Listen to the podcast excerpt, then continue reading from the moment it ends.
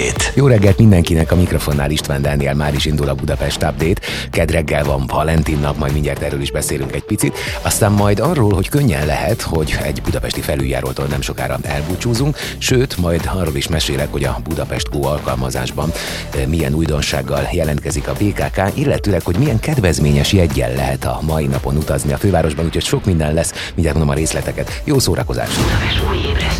Budapest Update István Dániellel. Minden hétköznap reggel héttől a főváros és környéke legfontosabb híreivel. Változatos és értékes tartalom. Élet, öröm, zene. Ez a Manna FM. Jó reggelt mindenkinek ez a kedreggeli Budapest Update. Hát jeles nap a mai, február 14-e, Valentin nap. A szerelmesek, a jó barátok és mindazok ünnepe, akik szeretik egymást, egyébként 1753 éve üljük.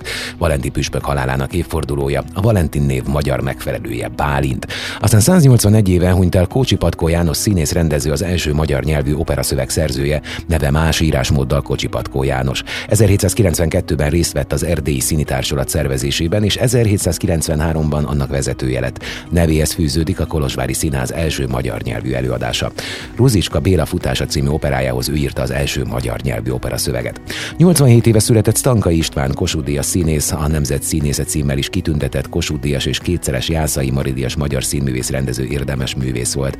Stanka István 87 éve született Kézdi György, a Színház és Filmművészeti Főiskolán végzett 1962-ben, aztán a Debreceni Csokonai Színházhoz szerződött, majd 67-ben a Pécsi Nemzeti Színház tagja lett. Tíz évvel később a Kecskeméti Katona József Színház színésze volt. 78 és 87 között a Nemzeti Színház tagja is, és játszott vendégként a játékszínben. 87-től 93-ig a Szolnoki Szigligeti Színház tagja volt. 1993-ban került a Veszprémi Petőfi Színházhoz. Pályája végén szabad foglalkozású színészként dolgozott. A nagy közönség leginkább a 80-as évek kultikus teleregénye a Szomszédok virágdoktoraként ismerte. Kézi György utoljára az Orlai Produkciós Iroda első ember című darabjában lépett színpadra pszichiáter szerepében. A darabot 2010. júniusában mutatták be. Pont olvastam vele egy régebbi interjút, és azt nyilatkozta, hogy nagyon nehéz volt neki megszoknia, hogy mindenki csak virágdoktorozza, de aztán rájött, hogy tulajdonképpen ez a szeretet jele a közönség részéről. 21 éve hunyt el Hidegkuti Nándor, labdarúgó és edző, a legendás aranycsapat tagja. 1934-ben kezdte a labdarúgást az Újlaki FC-ben, majd 40-től a gázművek, 43-tól az elektromos, 45-től a Hermina mezei AC, majd 46-tól 58-ig az MTK 68-szoros válogatott játékosa volt. 1952-ben az olimpiai bajnok, 1954-ben a VB ezüstérmes csapat tagjaként játszott. 59 óta az MTK, a Fiorentina, a Mantova, a Győr, a Tatabánya, a Spartacus és a Kairoi National edzője volt, Dubájban is dolgozott két évig. 143 éve született Lux Kálmán Iböldíjas építész restaurátor, aki részt vett a Vajdahunyad várának restaurálásában. Az ő tervei szerint épült a Lila Füledi palota szálló. Irányította a Margit-szigeti Domonkos apácakolostor és az Esztergomi vár ásadásait, helyreállította a Margit-szigeti Premontrei templomot és folytatta a Visegrádi palota feltárási munkálatait. Nevéhez fűződik a Kassai Miklós börtön, Orbán torony és az Erzsébet székesegyház restaurálása, valamint a budapesti belvárosi plébánia templom helyreállítása is.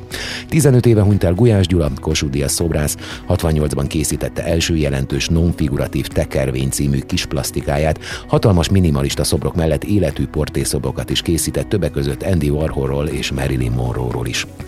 Ma többnyire napos csapadékmentes időre kell készülni, a hajnali mínuszok után gyorsan melegszik a levegő, napközben 8 fok is lehet akár. Folytatódik az ilyen jellegű idő a hét további részében is, fokozatosan megszűnnek a hajnali mínuszok, és a hétvégén akár 10 fok is lehet. Már beindítottam üzenetszámunkat, nyugodtan használható 077 986, ide várom a közlekedési információkat, ami most biztos, hogy telítettek a sávok a Szerémi úton befelé szakaszonként, az M1 autópálya közös bevezető szakaszán az Egér úttól és tovább a Budaörsi úton, a Hegyalja úton befelé szakaszonként a Margit körúton a Szél Kálmán tér környékén. Zsúfoltságra kell készülni az Erzsébet hídon Pestre, a Közraktár utcában befelé, a Pesti alsórakparton észak felé az Erzsébet hídnál és dél felé a Szent István parknál.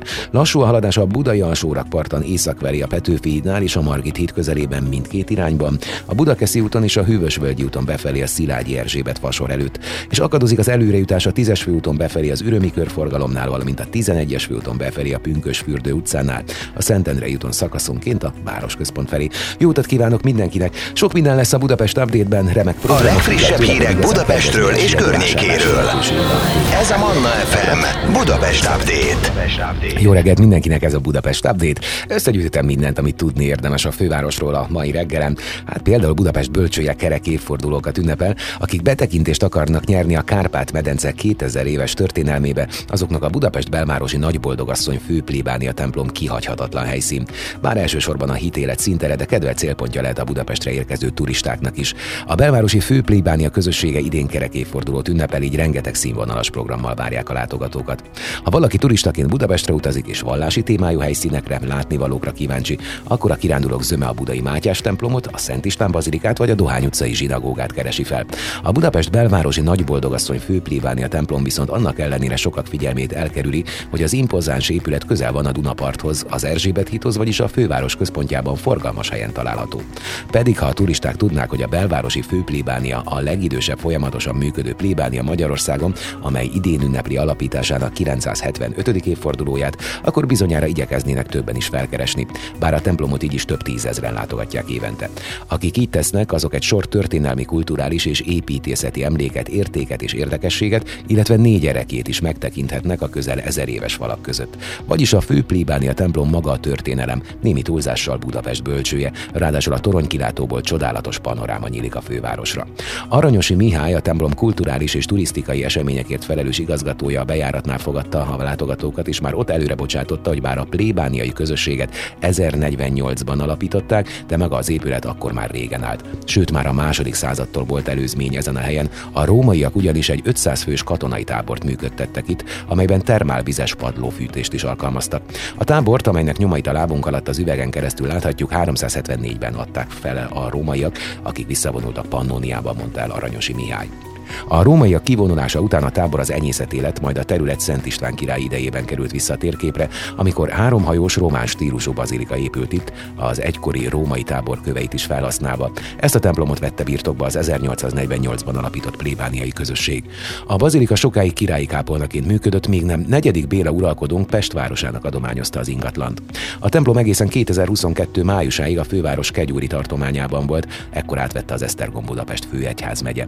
Fontos megjegyezni, megjegyezni, hogy a török hódoltság idején 1540-től a templomban dzsámit alakítottak ki, ebből az időből fennmaradt a mihráb falifülke, amelyet az ide látogató iszlám hívő turisták is rendre megkeresnek. Az idén 975 éves közösség legfontosabb értéke a főoltár mögött a templom végében a falon található, ez pedig a trónoló Madonna freskó, amely a 14. század elején készült, és amely a régi főoltárkép lehetett. Ez csak 13 éve ismert a fő plébánia közösség előtt, mert a freskót 2010 márciusában találták meg, hét réteg festék alatt, ezzel a megoldással annak idején a törökök elől védhették. Meg lehet el kell búcsúznunk egy budapesti felüljárótól. A szakemberek február második felétől kezdődően vizsgálják majd a felüljáró állapotát, és a szükséges további lépésekről dönthetnek.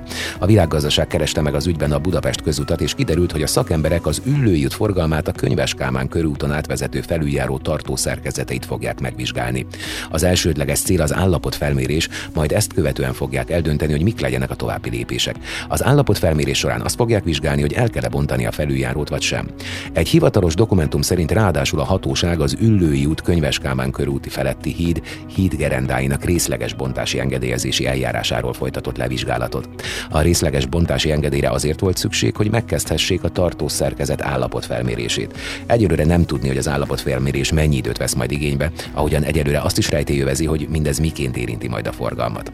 Mint ismert, egy éve 12 tonnás súlykorlátozást léptettek életbe a felüljárón, ezt megelőzően 2019 tavaszán pedig a 20 tonna ösztömeget meg meghaladó tehergépjárműveket tiltották ki. Márciustól azonnal lehet jegyet érvényesíteni a Budapest Go alkalmazásban a fővárosi közösségi közlekedésben. A mobiltelefonos fizetés során is használt technológiának köszönhetően négy lépéssel kevesebb és 10 másodperccel rövidebb lesz a jegyérvényesítés és a bérletbeolvasás. Márciusban bevezetünk egy olyan technológiát, amelynek segítségével a mobil jegyel utazók számára tényleg csupán egyetlen mozdulat lesz a jegyérvényesítés, idézték Walter Katalint a BKK vezérigazgatóját a közleményben. Ez először a metró területén lesz lehetséges, majd folyamatosan bővül azoknak a járműveknek a köre, amelyek rendelkeznek a technológiával. A BKK tervei szerint májusra minden járművön lesz azonnali jegyérvényesítés, bérletbeolvasás, ám a szolgáltatás egyelőre csak a Budapest Go-ban lesz elérhető. Az applikáció az agglomerációban is használható a MÁV Start elővárosi járatainak, a MÁV hév járműveinek és a Volánbusz agglomerációban közlekedő járatainak valós idejű követésére, továbbá a távolsági buszokra, és csak nem minden nagyobb magyarországi város helyi közösségi közlekedési eszközére lehet helyi vagy helyközi jegyet bérletet váltani az alkalmazásban. A BKK jegy értékesítésében már több mint 20% a digitális jegyekből származó bevétel aránya, ennek kétharmadát a Budapest Go-ban történő vásárlások jelentik. A BKK több funkciós szolgáltatás nyújtó applikációját, a Budapest Go-t több mint 2,2 millióan töltötték le az elmúlt egy évben. Egy millió ügyfél használja rendszeresen, december végéig 31 millió útvonalat terveztek, és 570 ezer felhasználó összesen 4,7 millió jegyet és bérletet vásárolt. Az alkalmazás elindításának első évfordulója alkalmából Budapest létrejöttének 150. évfordulójára is utalva ma 150 forintos napi jegy váltható az alkalmazásban. A születésnapi jegy péntektől vásárolható meg a Budapest Go-ban és a többi mobiljegyet árusító applikációban, és február 14-én 0 órától éjfélig használható fel. Mint ismeretes, február 6-án hajnalban hatalmas erejű földrengés sorozat rázta meg Törökország és Szíria határvidékét. A halálos áldozatok száma csütörtök estére meghaladta a 20 ezret, a sérültek száma pedig 65 ezerhez közelít. A helyszínen lévő magyar és nemzetközi mentőalakulatok segélyszervezetek munkáját bárki segítheti adományokkal. A folytatásban összegyűjtöttem, hogy hogyan támogathatjuk pénzzel, ruhákkal vagy tartós élelmiszerekkel a károsultakat. A nagy távolság miatt kevesebb helyen gyűjtenek fizikai adományokat, ugyanakkor a téli időjárás miatt minden plusz segítség jó jól jön, ezért a török nagykövetség összeállított egy listát a legfontosabb szükségletekről, melyeket az Andrási út 123 szám alatt gyűjtenek. Elsősorban meleg téli ruhákat várnak, de hálózsákok, higiéniai eszközök, termoszok is szerepelnek a listán, különböző gyógyszerekkel és orvosi eszközökkel egyetemben. Tartós élelmiszerek esetén ügyeljünk rá, hogy sertéshúst nem tartalmazó alapanyagokat vigyünk. Az adományokat hétköznap 9 és 16 óra között, szombaton pedig 10 és 14 óra között lehet leadni, melyeket közúton, illetve repülővel szállítanak Törökországba. További infokért érdemes követni a Nagykövetség Facebook oldalát.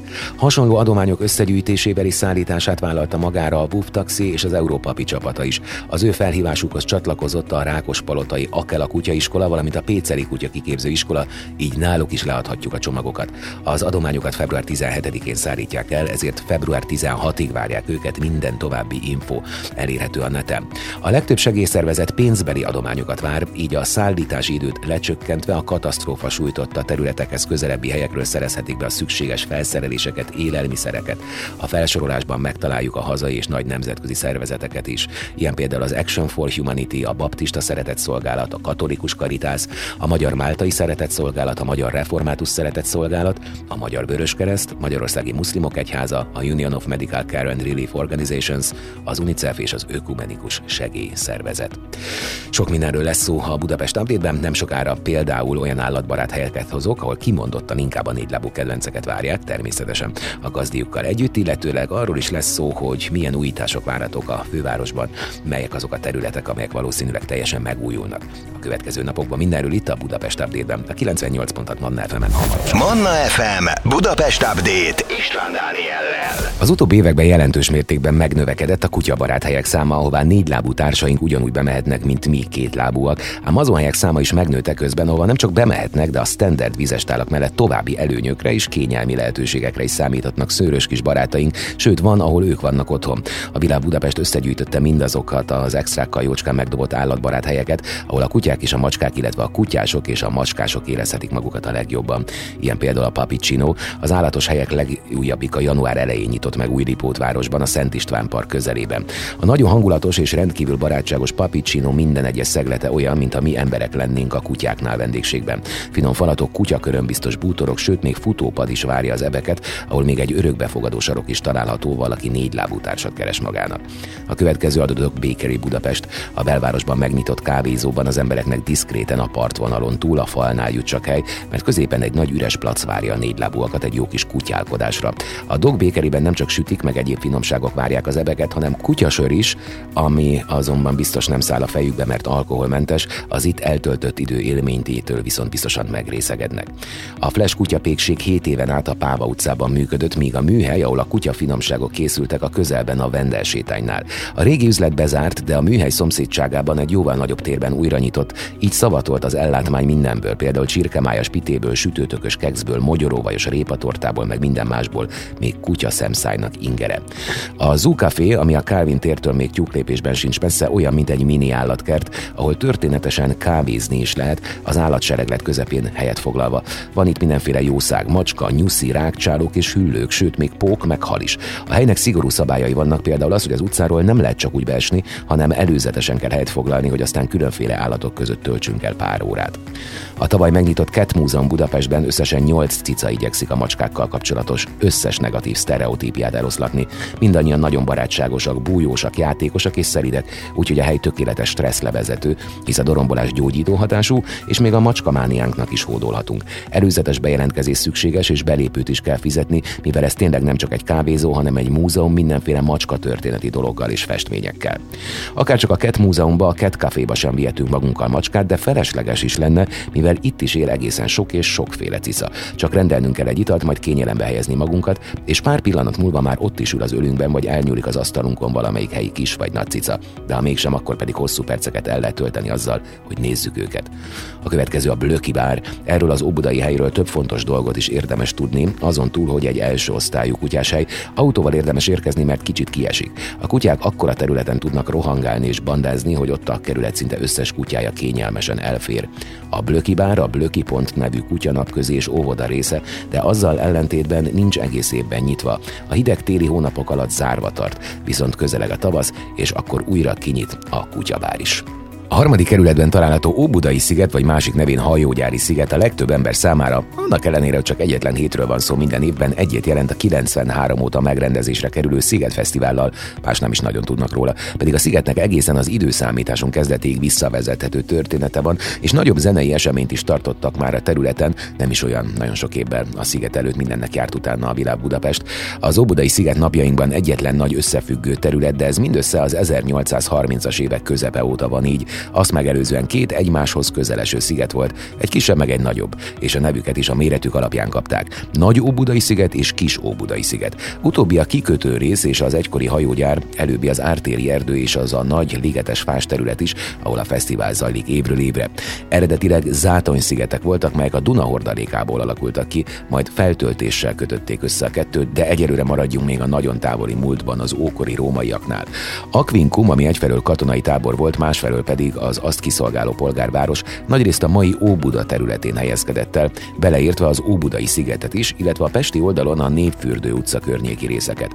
A régészek feltárásai alapján sejthetjük azt, hogy hol mi lehetett. Az Óbudai sziget területén állt a római helytartó Hadrianus nagyjából 10.000 négyzetmétert elfoglaló palotája, amit eddig csupán részben tártak fel, a feltáratlan romok pedig részben a Duna árvíz szintje alatt vannak. Ez a tény viszont, hogy van még mit keresniük itt a régészeknek nagyban hozzájárult ahhoz, hogy ezen a részen sem lakópark, sem szórakoztató negyed nem létesült eddig, és reméljük a későbbiekben sem fog. A régészek feltételezése szerint egy hajó kikötésére alkalmas rakpart is húzódott itt, illetve a palotától délre, az Árpád híd környékén pedig egy fából készült szétszedhető híd állhatott. Ez úgy működött, hogy a hajókat egymás mellé állítva szorosan összefogták, majd pallókat fektettek rájuk, és ezen keresztül lehetett átjutni a mai Pesti oldalra. A híd érintette a fürdőszigetet is, amit 1870-ben kotortak elő, és amin a római korban egy termálvizes fürdő állt. Amikor távoztak a rómaiak, a környék fokozatosan elnéptelenedett, a palotát a Duna árvizei lerombolták. A régészek megtalálták itt két kisebb és későbbi korból származó település nyomait is, melyek az Árpád korban épülhettek és népesülhettek be. Nagyjából a 16. század közepéig élhettek itt számottevő számban emberek, aztán a hajógyár megépítéséig úgy szóván nem történt ezen a területen semmi. Bár a Bécs és Pest közötti folyami hajózás már korábban elkezdődött, igazából akkor indult be igazán, amikor 1828-ban megalapították az első Duna gőzhajózási társaságot, ami ugyan osztrák cég volt, de a szakmai tudást angol hajóépítők adták. Ennek a társaságnak volt egyik fő részvényese Széchenyi István, aki első körben a Dunát akarta szabályozni a minél kényelmesebb és jobb hajózhatóság érdekében, ezért Angliából egy kotróhajót vontatott, a Bidrát, amit Clark Ádám a láncit tervezője szerelt össze és állított üzembe Bécsben. A kotrási munkálat vizsgálatok során támadt az az ötlete Széchenyinek, hogy szükség lenne egy téli kikötőre, és a célra kiszemelte a kis óbudai szigetet, ám az egyik ötletből jött a másik, ha a két szigetet összekötik, egy hajógyárat is meg lehetne ott építeni. Az első Duna gőzhajózási társaság többi részvényese pedig támogatta az építkezést, így hamarosan egymás után nőttek ki a gyárépületek a szigeten. Idén is tovább zöldül Budapest 300 ezer növény, 13 ezer cserje és örökzöld, 16 ezer fa és facsemete, ennyiben lett gazdagabb tavaly a főváros a főkert munkatársainak köszönhetően, sőt három új természetvédelmi területtel bővült Budapest és új rovarhotelek, madároduk kerültek ki a zöld területekre. A kertészeti divízió idén is folytatja a zöldítést. A látogatók visszajelzései alapján tovább szépül és gazdagodik a Pünkös fürdőpark, újabb Miavaki mini erdő létesítése várható, a tavaly telepített erdőkbe padok kerülnek, újabb fasorok újulnak meg és folytatódnak az évelősítések. A főkert munkatársai 6 millió négyzetméter zöld felületet kezelnek Budapesten, ezeken tavaly saját telepen termesztett 145 ezer tő egynyári, 12 ezer tő kétnyári és 30 ezer tő évelő virágot ültettek el. Emellett további 13 ezer cserjét és örökzöldet is kihelyeztek a budapesti közparkokba, zöld területekre. A főváros parkjaiba és fasoraiba 1520 koros iskolázott fa került ki, megújult az Andrási út, a Fiumei út és a Szilágyi Erzsébet fasor is, valamint 14500 erdészeti facsemete elültetésével tovább nőtt Budapest erdeinek ökológiai értéke. Két új, forgalmasabb helyen is gyorsan növő Miavaki mini erdő létesítésével a főkert hozzájárult a város további zöldítéséhez. Az Andor utcában és a Zsigmond téren alakítottak ki erdészeti csemeték elültetésével kis erdőfoltokat. A főkert számára 2023 is aktív év lesz, újabb mini erdő telepítésére kerül sor, és nagyjából 12 ezer új tőcserje kerül a földbe. Emellett újabb komplet fasorok újulnak meg, melyek közül az egyik legnagyobb léptékű a kispesti Adi Endre úti fasor lesz. Egy teljesen új szakmai városfejlesztési koncepció alapján készült el 2022-ben a 7 hektáros Pünkös fürdőpark, ahol több mint 600 fát, 6000 cserjét és 10 ezernél is több évelőt ültettek el a főkert munkatársai. Sportpályák, játszótér, piknikterület, fitnesseszközök és egy városi gyümölcsös is része a komplex, szabadidős rekreációs létesítménynek. A főkert a parkot idén a lakossági visszajelzések alapján teszi majd még vonzóbbá és élménydús kikapcsolódás helyszínévé. 2022-ben 40 millió négyzetméter zöld felületet kaszáltak le a munkatársak, és folytatódott a városi méhlegelő kialakítása és bővítése is. A második éve tartó Vadvirágos Budapest program során tavaly olyan különleges és védett növények jelentek meg ezeken a méhlegelőkön, mint a budai imola, a gyapjas gyűszűvirág, a mébangó vagy a ligeti csillagvilág. A Gellért hegyen és a Népligetben két újabb rovarhotel várta a városi vendégeket, idén pedig újfajta rovarhotelek is helyet kapnak a városban, és folytatódik a tavalyi év egyik sikeres projektje, az Odú építési program is. 2022-ben 430 madárpár rakott fészket a főkert Odúiban, az egyikben egy fokozatosan védett kisemlős vaj az erdei pele is otthonra lelt. Tartanak a Vöröskereszt egylet egykori székházának és a József főhercegi palota, valamint a hozzátartozó neoreneszánsz stílusban épült istálló és palotakert rekonstrukciós munkálatai.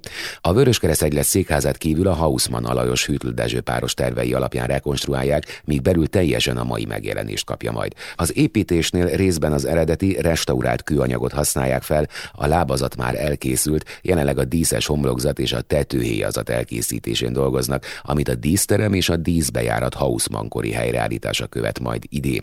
A Szentgyörgy téren álló József főhercegi palota tavaszra már szerkezetkész lesz. Budapest Update. A Manna FM információs sávja a főváros és a környék legfrissebb és legfontosabb híreivel, eseményeivel. A mikrofonnál István Dániel. Művészeti fórum lesz február 24-én délután 5 órakor. A hit és művészet hosszú évszázadokra visszanyúló kapcsolata rengeteg érdekességet tartogat. Mindkettő a folyamatos keresésről, az igazi dolgok kutatásáról szól. Vajon a művészeten át közelebb kerülhetünk-e a hithez? Esetleg a hit hozzásegít az alkotás örömének minél mélyebb átéléséhez? Hogyan pozícionálja magát egy keresztény alkotó ember a mai világban? Ezekről a kérdésekről fognak beszélgetni vendégeikkel a Frontvonal Alapítvány első művészeti fórumán a szervezők. Március másodikán pedig üzleti fórumot tartanak. Szintén 5 órakor a mai meglehetősen bizonytalan gazdasági helyzetben napi szinten szembesülhetünk olyan szinten megválaszolhatatlan kérdésekkel, amik vállalkozásunk jövőjét érintik. Hova tart az infláció, hogyan készülhet fel a szomszédban zajló háború okozta gazdasági nehézségekre egy vállalkozó, mi a helyzet most a pénzügyi és energiaválsággal, milyen hatással lesznek mindezek a vállalkozásunkra. Az üzleti fórum ezúttal rendhagyó módon nem egy témát dolgoz fel, hanem a közönség a lendő részvevők előzetes kérdései alapján fogják az üzleti élet aktuális kockázatait boncolgatni.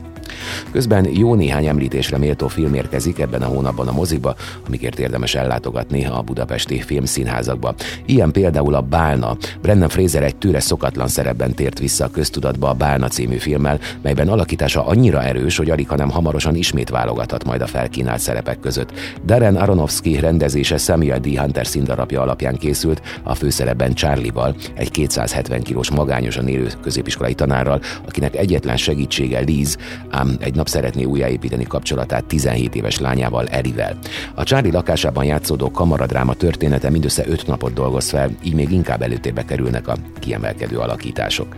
Aztán ígéretesnek tűnhet a kopogás a kunyhóban. Február elején került a mozikba M. Night Shyamalan Legújabb filmje a Kopogás a kunyhóban, ami a Bálnához hasonlóan egy nagyrészt egyetlen helyszínen játszódó film. A család vakációzni indul a sztori szerint a félreeső kunyhóban, ahol négy fegyveres fogságába esnek, akik iszonyatos választás elé állítják őket. Bár a rendező legutóbbi alkotásai nem tartoztak karrierje legjobbjai közé, a Kopogás a kunyhóban egy nagy lépés a jó irányba, még akkor is, ha a filmet itt is színészek cipelik a hátukon, többek között Jonathan Groff, Dave Bautista és Rupert Grint. A következő az Almafa virága, hivatalosan február 16-ától látható a mozikban. Ez a film az első olyan koprodukció, amely egy európai ország és Vietnám között jött létre. A két idősíkon napjainkban és a 70-es években játszódó szerelmi történet Budapest és Vietnám múltjába is jelenébe is elrepíti a nézőt. Szűcs Dóra, Nari Nyagán és Koltai Nagy Balázs a jelenkori szár főszereplői, míg a 70-es évekbeli idősíkon Zulia Lem és Sütő András játszanak. A tár középpontjában Lídia Tár fiktív karmester áll, aki szakmájában a legnagyobbak közé tartozik, magánemberként viszont közel sem tökéletes. Todd Field, rendező forgatókönyvíró kimondottan két Blanchettre, a Gyűrűk ura sztárjára írta a főszerepet, aki nagyon meg is hálálta a kitüntetett figyelmet, persze tőle ez egyáltalán nem meglepő. Az alkotás központi témája, hogy szétválasztható-e egy toxikus személyiség a művészeti alkotásaitól. A választ azonban minden nézőnek magának kell megtalálnia, hiszen szerencsére Field nem rágja a szánkba árja. Manna FM. a jelenséget is.